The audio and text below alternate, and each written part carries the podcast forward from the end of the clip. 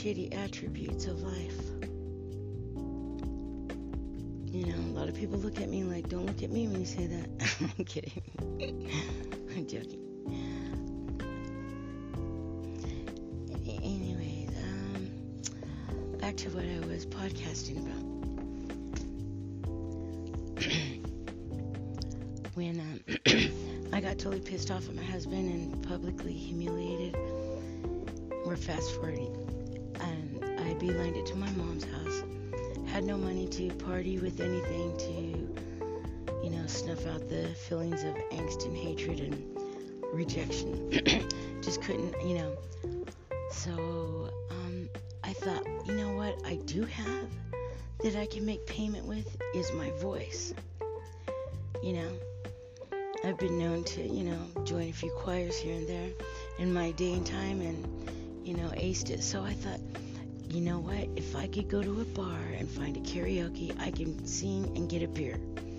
So that's what I was thinking. So I, I grabbed the phone book and I was going through the yellow pages and um, right in the same page, like just one or two lines, oh, like up from what I actually did stumble across was a whole nother different enchilada.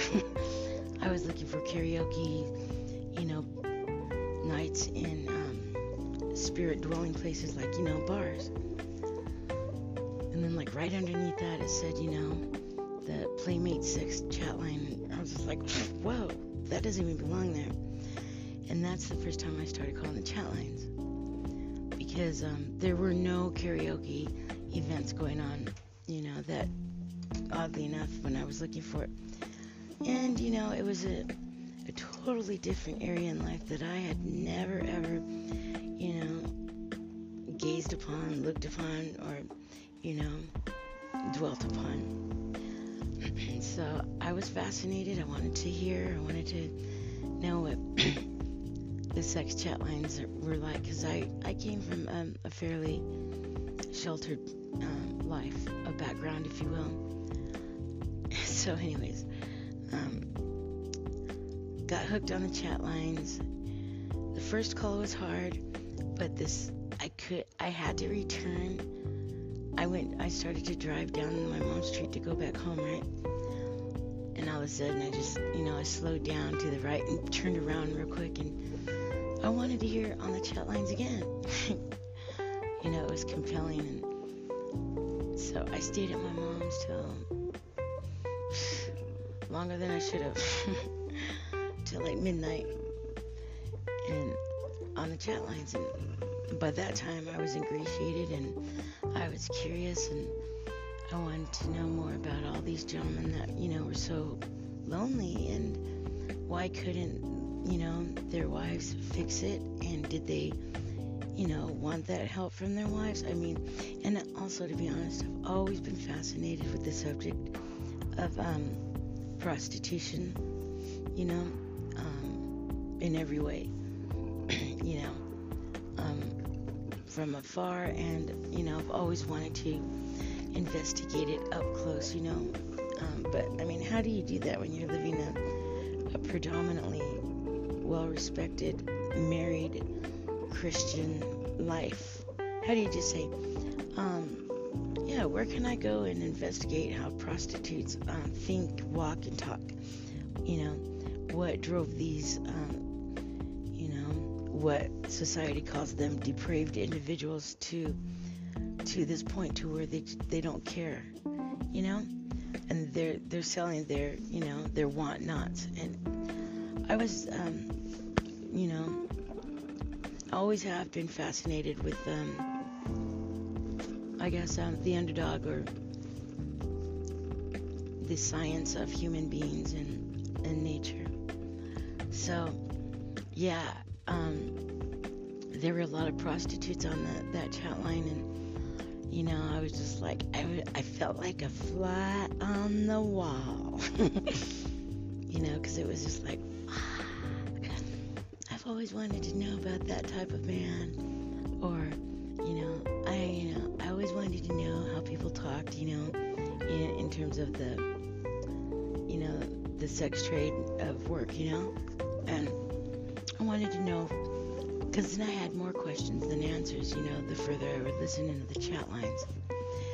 And uh, I just could not tear my ear away from it. It was just, it was just that compelling. You know, human beings fascinate me utterly. So, anyways, was making it a daily habit to make sure that, you know, I called the chat lines. And hey, maybe meet another man. You know? And then I'd say by the fourth week of calling him, um, my thought my thought process about that whole institution of um, you know you know sex chat had completely reformatted itself to a need that I had to have and could not live without. And I was not going to stop because I had, you know, I had no respect for my husband. So he deserved no spe- respect. You know what I'm saying? From me. So if he was going to, you know, continue to belittle me and berate me, you know, you know, in front of strangers and now my kids, then I was telling myself, then I have full, you know, I have the full red light. I mean, I have the full green light to just to go and you know tear it up. You know, that's how I was, you know, dealing with it because also at that point in my life there had been um, situation starting to um, unfold, and I had seen it, you know, for quite some time. Um, like I said, my daughter's from a different um, father, so I was with some other dude. Anyways, um, my husband at one point started to get attracted or turn his affections or attentions to my daughter. She was, um, you know, an up and coming teenager, and um, you know, I get that. You know, I, I, get where men are coming from on that on that aspect. You know, I'm I'm not stupid, and I'm not gonna lie about it. I just think it, it's a tragedy how people deal with those situations. So, anyways, um, we had um a back burner starting to catch fire there in the marriage. So he was, uh, there's a quite a few, you know, uh, I guess key factors of stress that were starting to seriously present themselves in um, in our marriage. That said, um, my husband had fallen into, um, um I guess, um,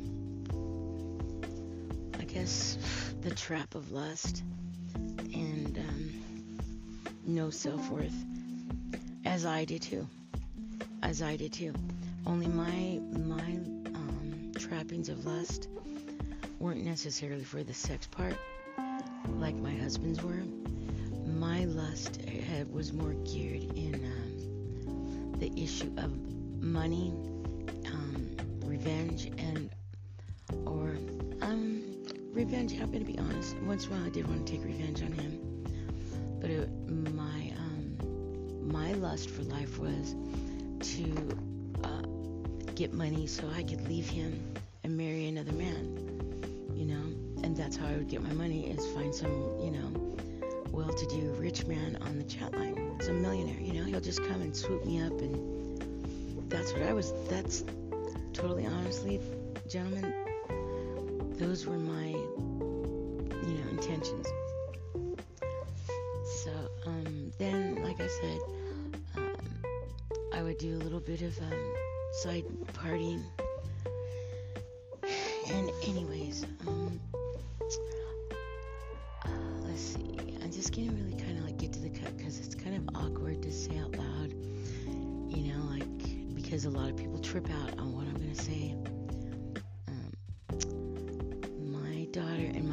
started to hang around with one another and they um, would go behind my back, and um, you know, just I, it was a really super uncouth and disgusting situation, and and and I was the brunt of the joke, you know, and and I knew what was going on, but at that time, everybody in my whole family, everybody that I knew, said that I was going crazy. I'm off my rocker, and that you're just jealous, and that um, you don't have the love of God in you if you think, you know, nasty thoughts like that. And um, I was gonna go to hell, and I really needed to go in the throne, the throne room of God and get on my knees and ask for total, total forgiveness about me thinking about my husband and my daughter, you know, you know, wanting to be together. I mean, Lordy, I'm surprised you guys didn't hear from all the ruckus about everybody calling me, you know, sinful and crazy and ungodlike, right? I mean, everybody was telling me I needed to get, my mom was telling me I needed to go see a psychiatrist to get on some, excuse me, to get on some medication, or I needed to be, you know, in a crazy, a crazy environment, a crazy loony bin, you know, that I was a 5150. You know, and so, anyways, I was starting to think, oh my God, maybe it is me. Maybe I do have a dirty mind. but I knew, you know, that would soon end as soon as I saw my husband and my daughter interacting with one another and, and treated me like as if I was the villain, you know. Anyways, they were getting like really super close to one another, always um, taking off to be with one another. One would get home 10 minutes or 5 minutes before the other one did, and they both had this, you know, elaborate story as to why they didn't answer their phones, both of them, you know, at the same time, whatever. And um, I'm um, I still don't have any proof at this point that, you know, they're sneaking off together, right?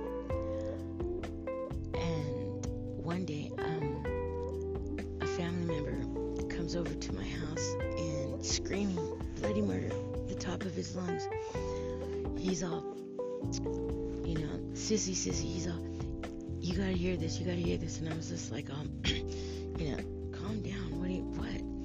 And then my mom was with him and she was just like, you know, his little cheerleader. And she's like, oh, it's awful, it's awful, honey. You, you know what? Don't kill yourself after you hear this. And I was just like, what are you guys talking about? And then um, my uh, family member says, he says, uh, I have um, found some proof on this cell phone that you know your daughter and your husband are you know they're messing around. And I'm like, what are you talking about? Because you know this whole time I had to tell everybody that you know um, you know, that it didn't make sense finally to a certain point because everybody was calling me crazy. So finally I had to agree with everyone. so my family member goes and pulls up these messages on a SIM card and everything. And um, a couple of them didn't sound like, you know, it, it was like really no, you know, nothing to be up in arms about. But I did sit there and realize how needy they were towards one another and how the time frame the you know the time slots didn't add up finally shown a message from one of the two and it was calling me some ugly fat bitch and wanted to know if I was still in the house. And then the reply from the other party wasn't that nice either. So when I saw that message I was just I was freaking pissed you know, because here I am being a good Christian wife, you know, you know, going through all the storms and trials and battles as a married couple, you know, um, making sure that um, I cook for him and, you know, try to, you know, keep a healthy sex life, you know, up. You know what I'm saying? And I mean, still partying on the side, but going to church, you know, but still cussing him out, you know, or my family as a good godly woman.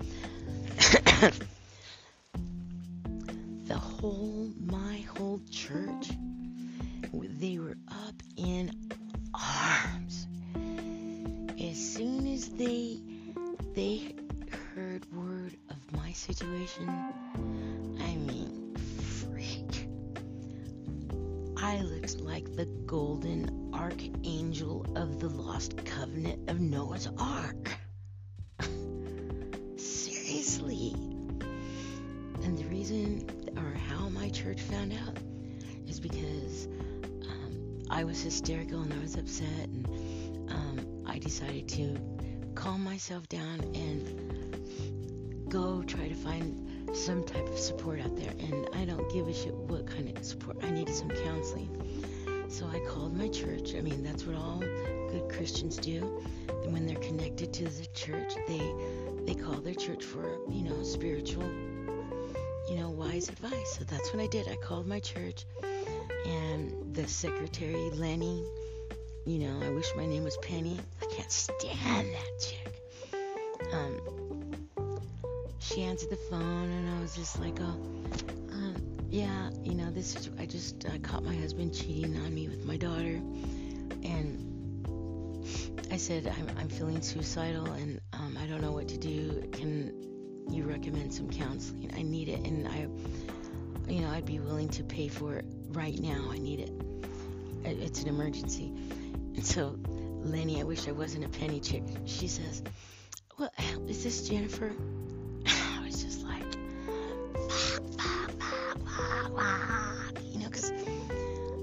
Holier than thou, that's the last thing you want people to know when they look at you like, you know, you're a Jesus walker, you know? That you've got some really um, seriously outside, you know, uninfluential damage you know, on the end. You don't want people like that knowing shit about you because, you know, you don't know what they're capable of or what they're going through, per se. But that's all. That's the only reason you don't want him to know. So, anyways, um,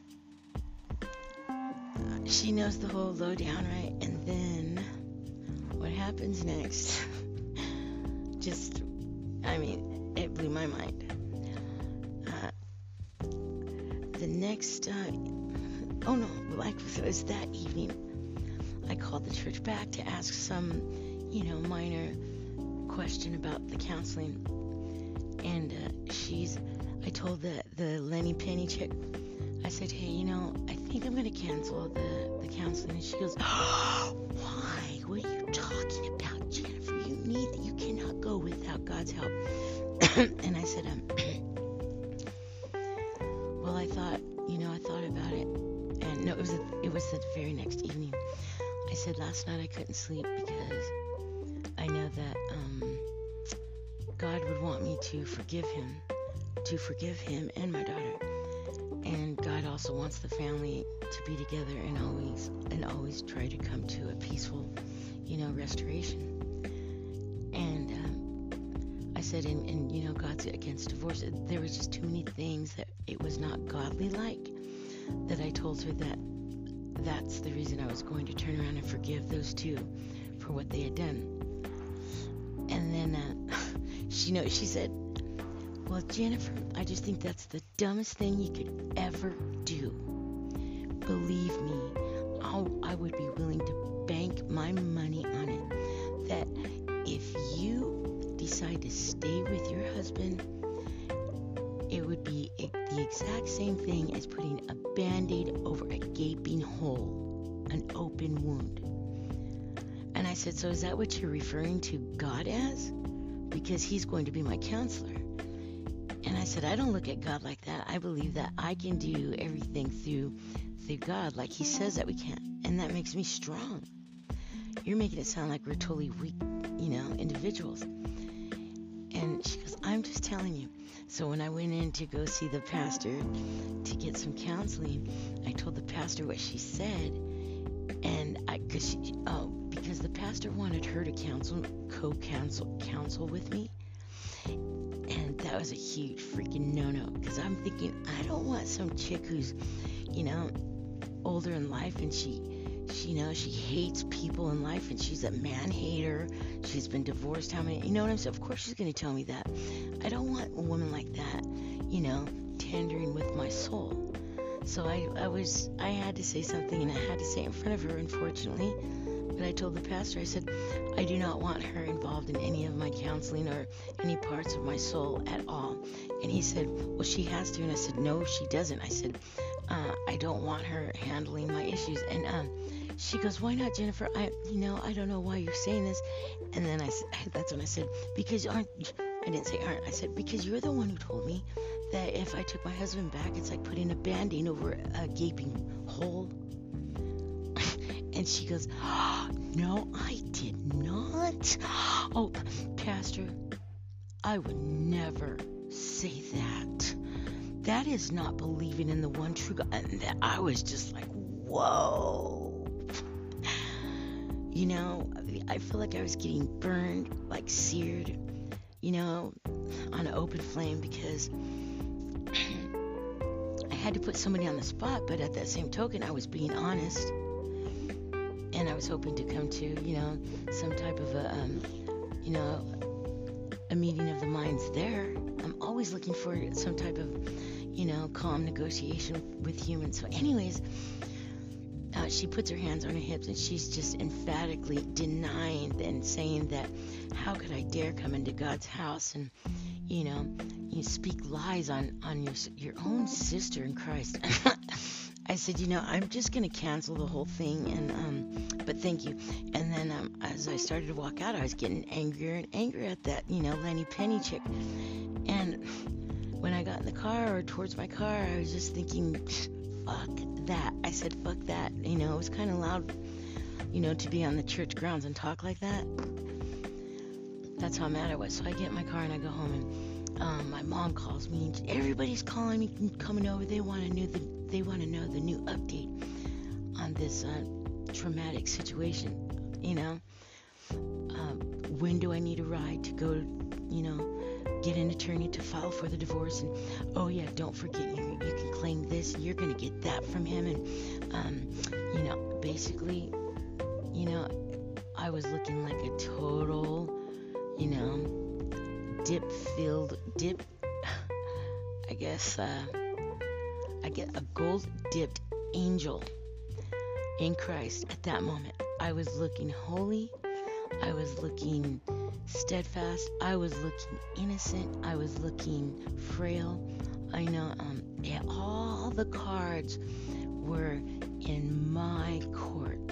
Every single ace in that deck, they were, you know, favored with me. Every single single Joker or Wild, you know, King, Queen, Chat. You know what I'm saying? Every single power card in, you know, the deck was mine. He was looking like the biggest loser on the planet.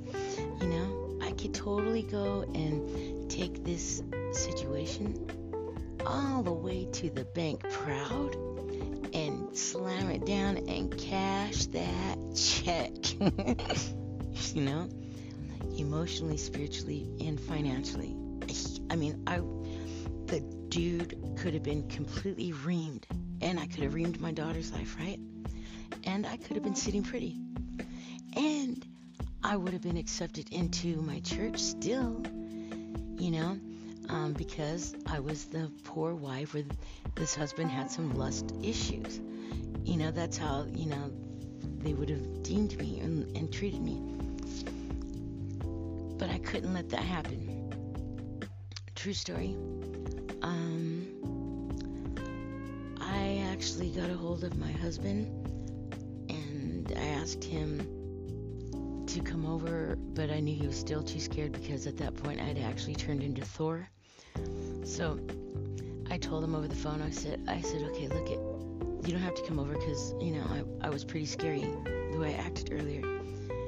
But I just want to let you say, and I'm being honest, and don't think I'm, you know, tripping out. I'm not drunk and I'm not under any influence of drugs, and um, I'm not lying and I'm not trying to set you up.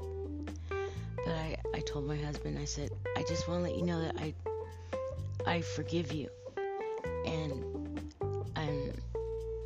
If you would like to still, you know, try to work on the marriage, then it would be my honor.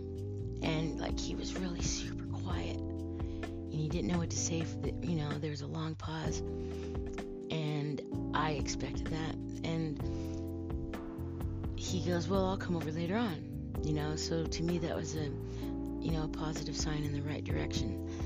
That you know he believed me that you know this what what had just totally imploded and exploded in our marriage was you know not cool and not only that but he was being he was being given a second chance if you will or shot at life and he wanted to know when he got to our house you know later on that evening he truly wanted to know why and how I came to the fact of the matter that I wanted to forgive him and my daughter. And I just told him straight up, honestly. Uh, well, first, because God commands me to, and second, because His words, you know, tells me to, and third, I was raised to forgive, and fourth, um, the things I've been doing behind closed doors, you know, I mean, it weighs out, it comes out to weighing the same as your stuff you're doing. And he says, What do you mean? And I told him, I said, Well, um, you know, while you were out sneaking away with my daughter, I was, you know, hiding, you know, in another room calling the sex chat lines. And I said, Not only that, I was actually looking to replace you. I was looking for a rich man, but behind your back and still going to church. And I said, So I see the two are the same. If in action, if you ask me, they're both sneaky and they're both dim-witted. They're both unintelligent. They're both lust-worthy and they're both not noteworthy towards humankind. You know, really, that's a filthy chick or a bad wife who does that kind of shit. You know, they ha- it happens, you know, around us all the time. We see these kinds of scenarios. So, another thing that I told my husband too, that you know solidified um, the coming together back, you know, as a married couple, was the fact that I was doing, you know, dabbling into illegal street drugs from time to time, you know, crystal meth, and then getting stoned and uh, sneaking some shots and just going away for hours so I could um, just, you know, drink some alcohol and, and then, you know, interconnect that with, you know, the audience of strange men. Yeah, that's it's really effed up. That's a really effed up wife. And then turn around and pray to God and be like the you know what I'm saying?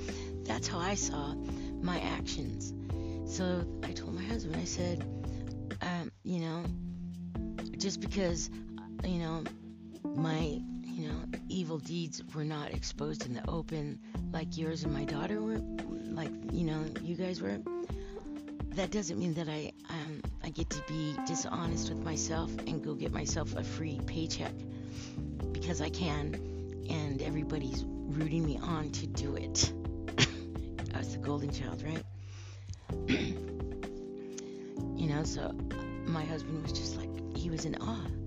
So, you know, the whole town knew what happened, and when I would go from, you know, place to place everybody would ask me, you know, why did you take him back? I had, I can't tell you guys how many enemies I had because I decided to take my husband back because of my, because of my ill-gotten, you know, ways and, and pleasures. I equated mine with him, but just because I couldn't be seen doesn't mean that I'm, you know, nonetheless, you know, more evil or innocent for that fact. So, anyways, um, I was kind of scared, you know, finding out so many people hated my guts because I took that scumbag pervert back, you know, yeah, yeah. But um, I thought, you know, I have to let people, you know, get it out of them, get it out of themselves because it's not a, a, a common issue or subject to talk about. You know, it's a it's a rather quite sad and you know un, you know, happy effect that, you know, people don't like to deal with, you know, family issues, you know, within the, you know, of sex within the family because it's not an issue that everybody likes to talk about because we've been told that it's a hush hush or it's private or it, it's habitual or it's habit forming and it's um, non congenital towards everybody involved. So I realized that humans have to just get it out about how bad they hated my husband and how they wanted to kill my daughter and how they were getting disgusted with me, what was wrong with me for, you know, accepting it. Once they got done with that, I just I simply told them, you know, my side. Just because nobody saw what I was doing behind closed doors doesn't, you know, you know, negate the fact that yes, I am very, know, much the same culpable, you know, in terms of, you know, bad, dirty habits and demons just as he is. Only I'm standing up and bringing it out to the forefront to let everybody know, you know, hey, look, he's not the, the real bad guy here. There's two of us. you know, it takes two to tango, gets, takes one to know one. It was that type of scenario, exactly. So, anyways, um, I, I lost, you know, a couple of acquaintances because um, they refused to think that, you know, they thought that I had everything in God's eyes and I should have, you know, went the Lord's way and, and got that divorce. And, you know, I just thought, well, you know, um, I can't blame these people that are this, you know, distraught with me because I thought that same freaking way. Because it happened to me. And if it happened to me, I can only imagine what people might think, you know, when they're not sitting inside my flesh. You know, yeah, I would be pissed off at that chick too or that guy.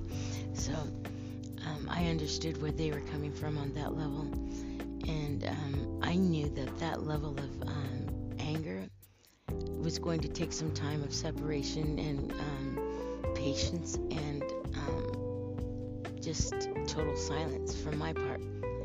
You know, um, you know, so anyways, I did eventually end up coming back in encounter with those people, you know, the couple of acquaintances that I had lost along the way due to, you know, they thought I'd made some ill choices in my marriage and life.